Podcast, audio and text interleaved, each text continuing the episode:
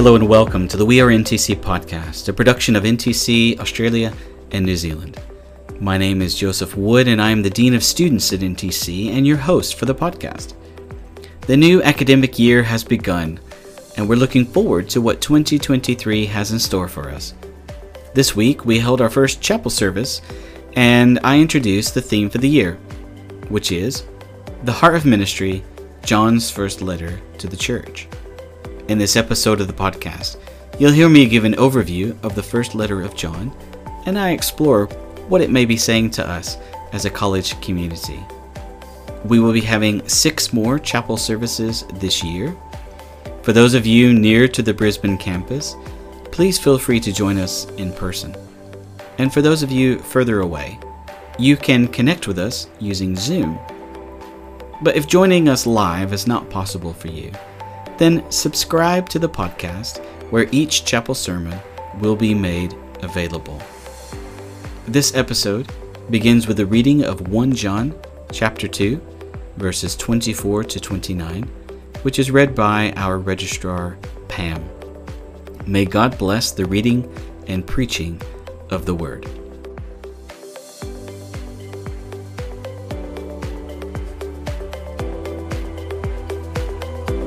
Our scripture reading comes from 1 John chapter 2, verses 24 to 29, uh, from the First Nations version of the Bible. So then, let the message you first heard remain in you. If you do, then you will also remain in harmony with the Son and with the Father. His promise to us is the life of the world to come that never fades away, full of beauty and harmony. I write to you to warn you about the ones who are trying to lead you down the wrong path.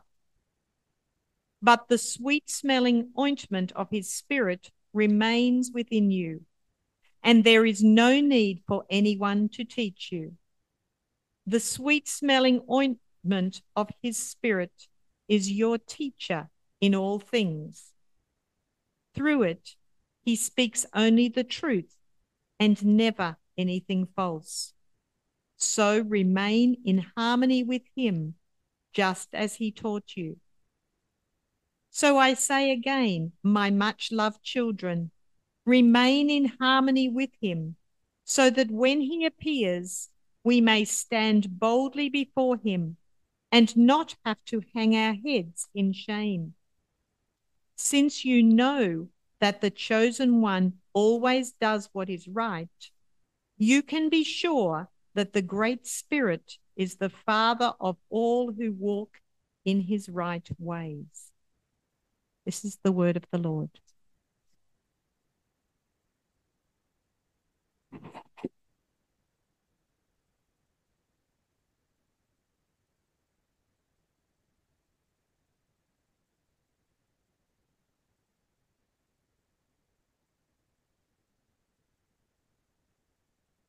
Hand sanitizer for preaching.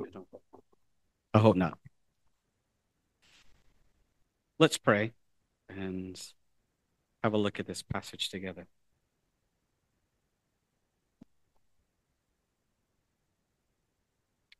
Father, we thank you for our opportunities we have to hear from your word. We thank you for those who have been faithful to passing on your word, the scriptures, the God breathed story of your relationship with us. We ask now that as we focus our attention on one piece of the Bible, we pray that you would speak to us by your Spirit and may we be open to hearing from you. And may we not reject anything that you challenge us to do. In Jesus' name we pray. Amen. I'm going to hold this so I can actually see my sermon. Right. Welcome, everybody. It's well known, maybe it's not well known to you, but it's well known in my kind of world, that the first letter of John was John Wesley's favorite book of the Bible to preach from? Can anybody give a witness to that? okay, maybe it's not well known. Now you know. John Wesley's favorite book to preach from in the Bible is the first letter of John.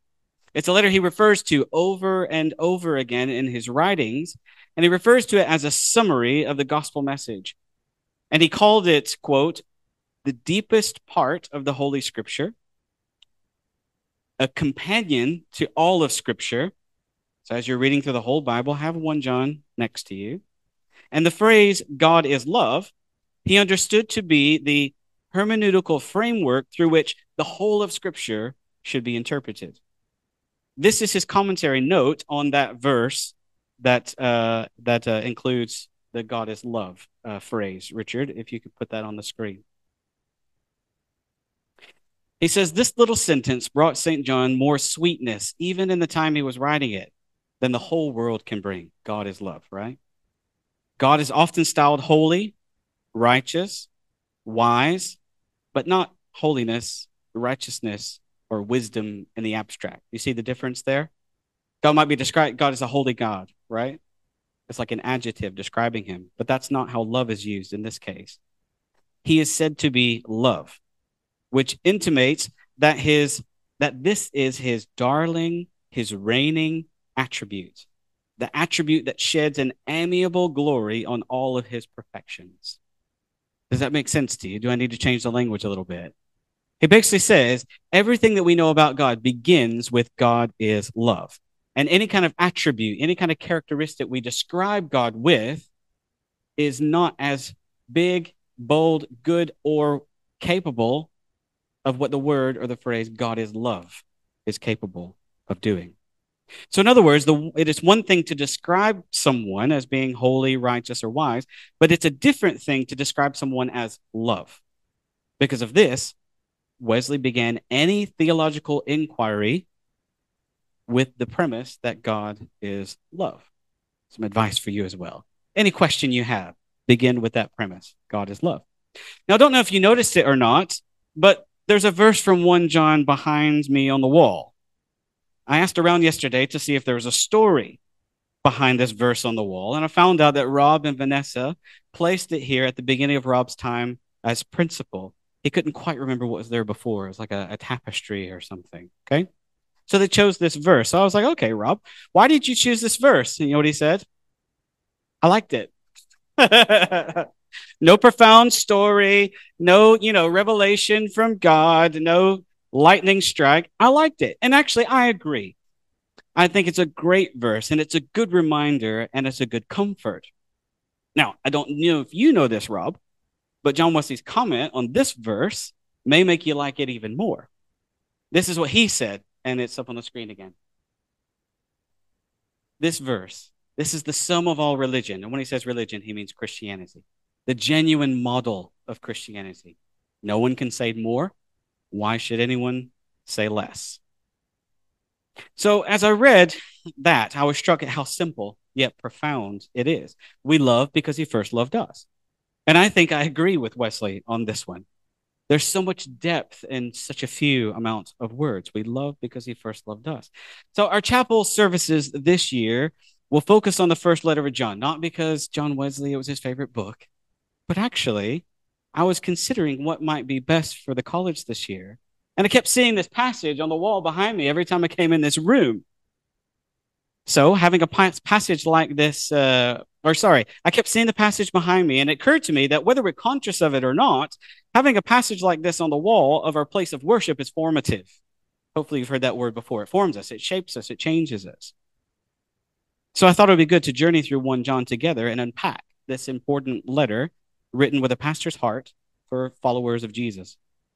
So, this afternoon, I want to briefly highlight some of the background to the letter and some themes that will emerge over the year, but I'll try not to dig too deep so those who follow me will be free to explore their assigned passages with us in greater detail.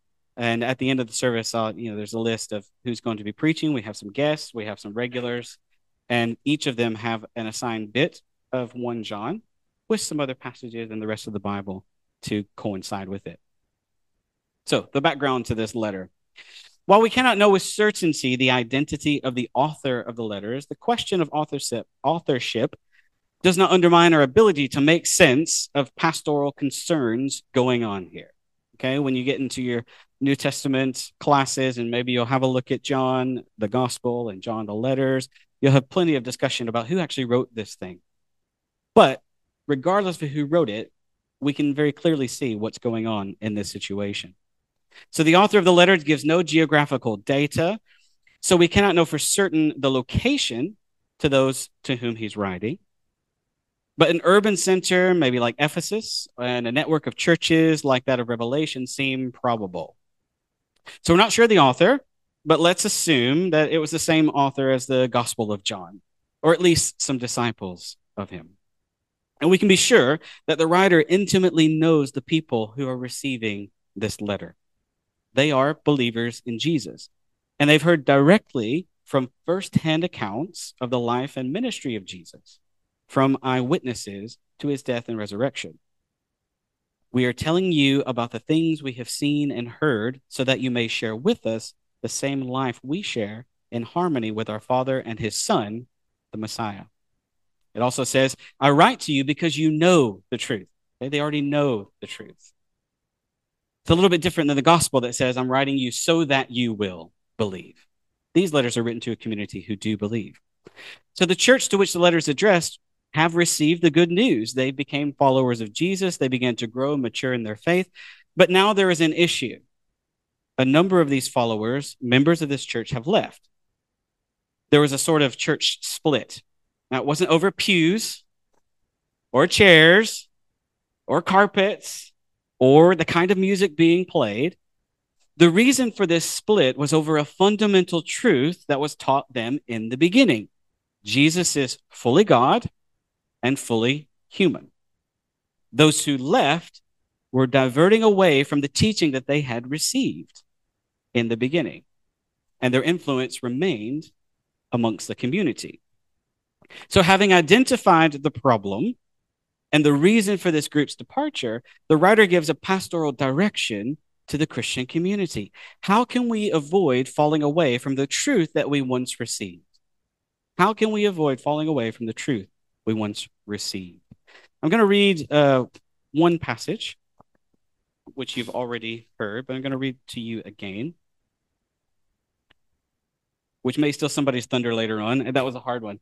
I was like, Who, who's who's uh, you know assigned passages am I going to read and maybe steal some of their thunder? So I chose chapter two. So Roland, sorry if you listen to this. It says this So then, let the message you first heard remain in you. If you do, then you you will also remain in harmony with the Son and the Father. His promise to us is the life of the world to come that never fades away, full of beauty and harmony. I write you to warn about the ones who are trying to lead you down the wrong path. But the sweet smelling ointment or anointing of his spirit remains with you. There's no need for anyone to teach you. The sweet smelling ointment of his spirit is your teacher in all things, and through it, he speaks only the truth and never anything false. So remain in harmony with him, just as he has taught you. So I say again, much loved children, remain in harmony with him, so that when he appears, we may stand boldly before him and not have to hang our heads in shame. Since you know that the chosen one always does what is right, you can be sure that the great spirit is the father of all who walk in right ways. So the passage highlights another key focus of the letter. And, and the highlight I want to uh, make right now is the word remain, or some translations say abide, if you could put that up there. There we go. Is it meno? Is that how you would say that properly? Thank you to my Greek speaking friends. Meno. And it's cognates. To remain, to abide, to continue to be present. To remain, to abide, to continue to be present. So in verses 24 to 27 of that chapter 2, John stresses the two means by which his readers can protect themselves. How do they keep from falling into this wrong teaching? And first, in verse 24 and 25, he says it's the apostolic tradition. What has been taught to you? They received it from the disciples of Jesus, eyewitnesses of his life, death, and resurrection. And then in verse 26 and 27, it's the divine anointing. Okay? The divine anointing. What does that mean? It means a mind applied to the scriptures and a heart open to the Holy Spirit that are the Christian's spiritual safety net. Such is our graced privilege, the truth of the gospel of Christ. This is the way that we abide, we remain, or we continue to be present with Him. So the word meno suggests that the Christian faith is not confined to special moments of religious experience, as important as those are, since the Christian faith is actually mostly lived out in the routine, ordinary days. Our spiritual development requires routine to stabilize us. And this reminder to remain in harmony with the teaching they once received and the spirit at work within them, the writer shares his heart as their pastor, offering encouraging words and an eschatological view of the world. If you've been around here very long, you know what that word means. It's the, the view that says there's something bigger going on, and we're going somewhere. What they are going through now is only a part of a much larger story that's unfolding. The story is centered on this truth. Verse 16 of chapter 4. We have known and have believed the love of God, the love that God has for us. God is love. Those who remain in love remain in God, and God remains in them. This is how love has been perfected in us, so that we can have confidence on the day of judgment, because we are exactly the same as God in this world. There is no fear in love, but perfect love drives out fear, because fear expects punishment. The person who's afraid has not been made perfect in love. We love because God first loved us. Those who say, I love God and hate their brothers or sisters are liars. After all, those who don't love their brothers or sisters, whom they have seen, can hardly love God, whom they have not seen. This commandment we have from him those who claim to love God ought to love their brother and sister also. God is love. Whatever is past and whatever lies before me, this truth remains. God is love. It's that overarching eschatological vision of God it's that underarching hermeneutical tool when we read the Bible. Okay? God is love. So, having reminded the church of this eternal and eschatological truth, the letter ends with some instructions on how to live as one who remains in God. Pray for one another, encourage one another, live in harmony, remain with one another. The same spirit who keeps you in harmony with God creates harmony amongst those who follow Christ. So, in a masterful way, this letter outlines the good news of the gospel that God is love. The incarnate, fully God, fully human Christ brings us in harmony with the Father, and the Spirit remains with us, guiding our path along the way. This relationship we have with our triune God is then worked out in community. So I, I kind of get why John Wesley was interested in this letter as a summary of the gospel.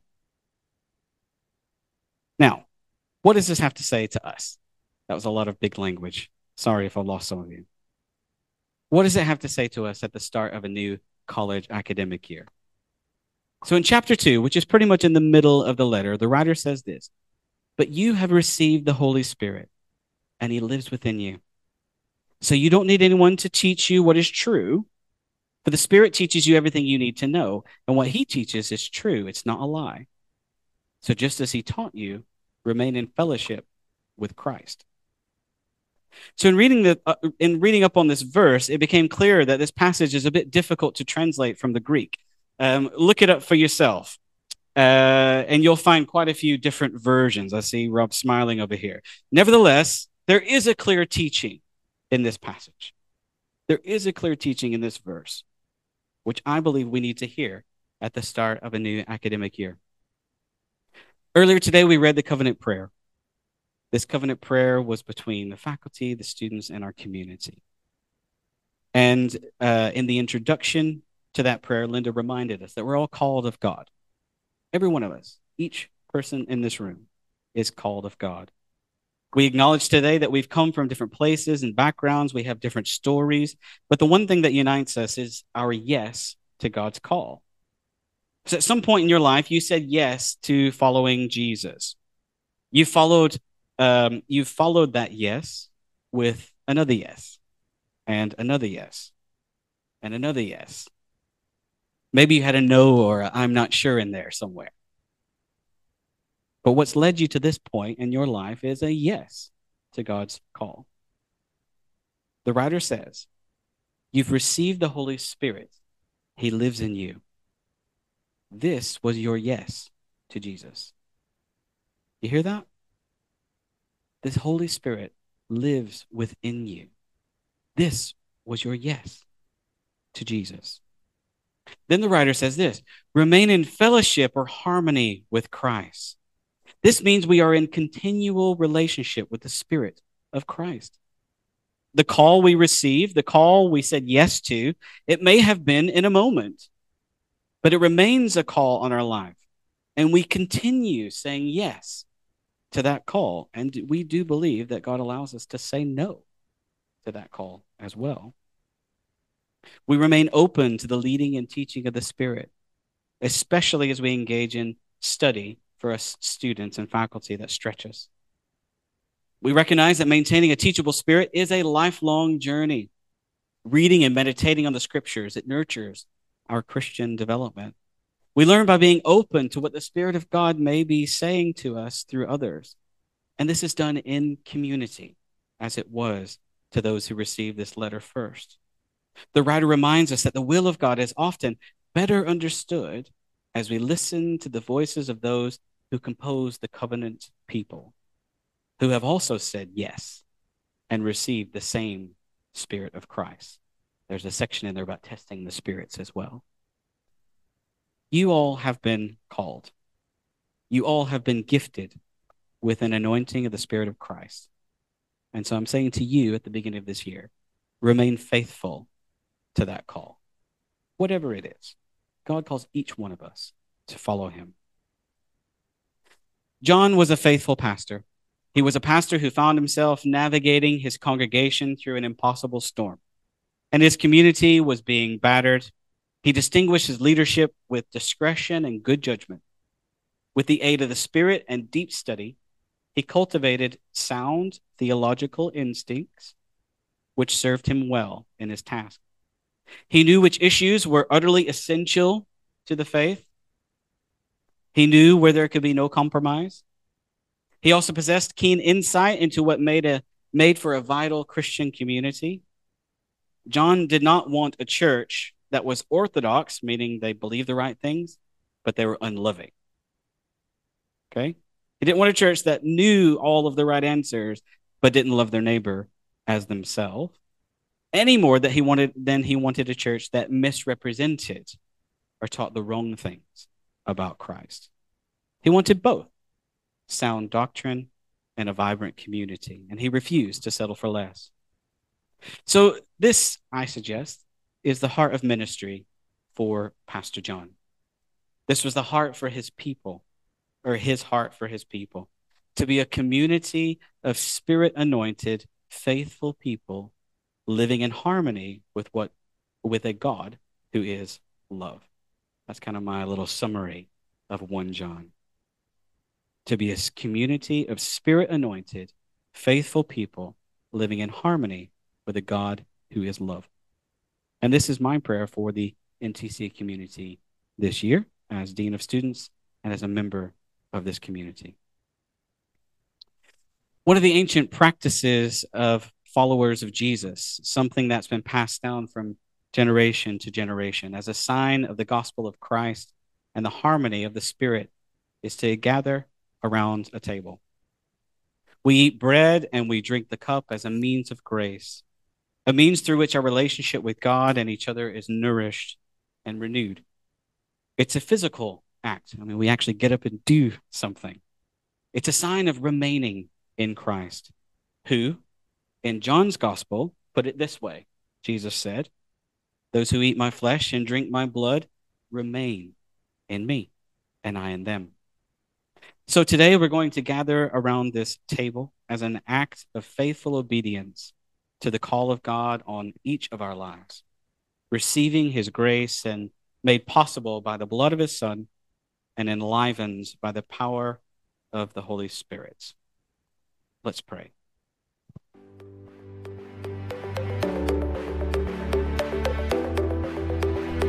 If you'd like to learn more about the college, please check us out online at ntc.edu.au